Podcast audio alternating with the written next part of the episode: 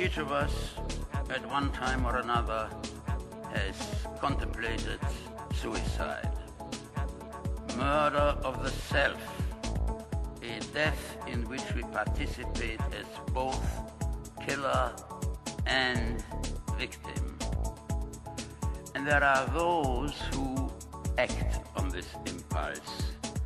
They hang themselves, shoot themselves, throw themselves from windows and cliffs, take poison, strip down naked and freeze on snowdrifts, explode dynamite in their mouths, hurl themselves on swiftly revolving circular saws, dive into heated ovens, pierce their hearts with corkscrews, bore holes in their heads with power drills, and nail themselves to the doors of their hotel rooms.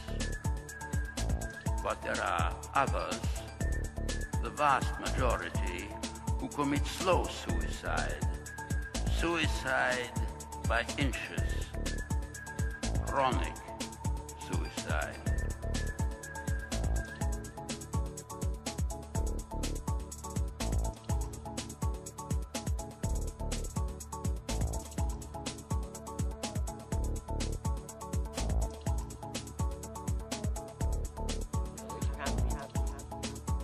I often feel as if something is missing from my life, but I don't know what it is. I feel incomplete. I feel like something is missing from my life, but I don't know what it is. I often feel incomplete, as if something is missing from my life, but but I just don't know what it is. But I don't know what it is.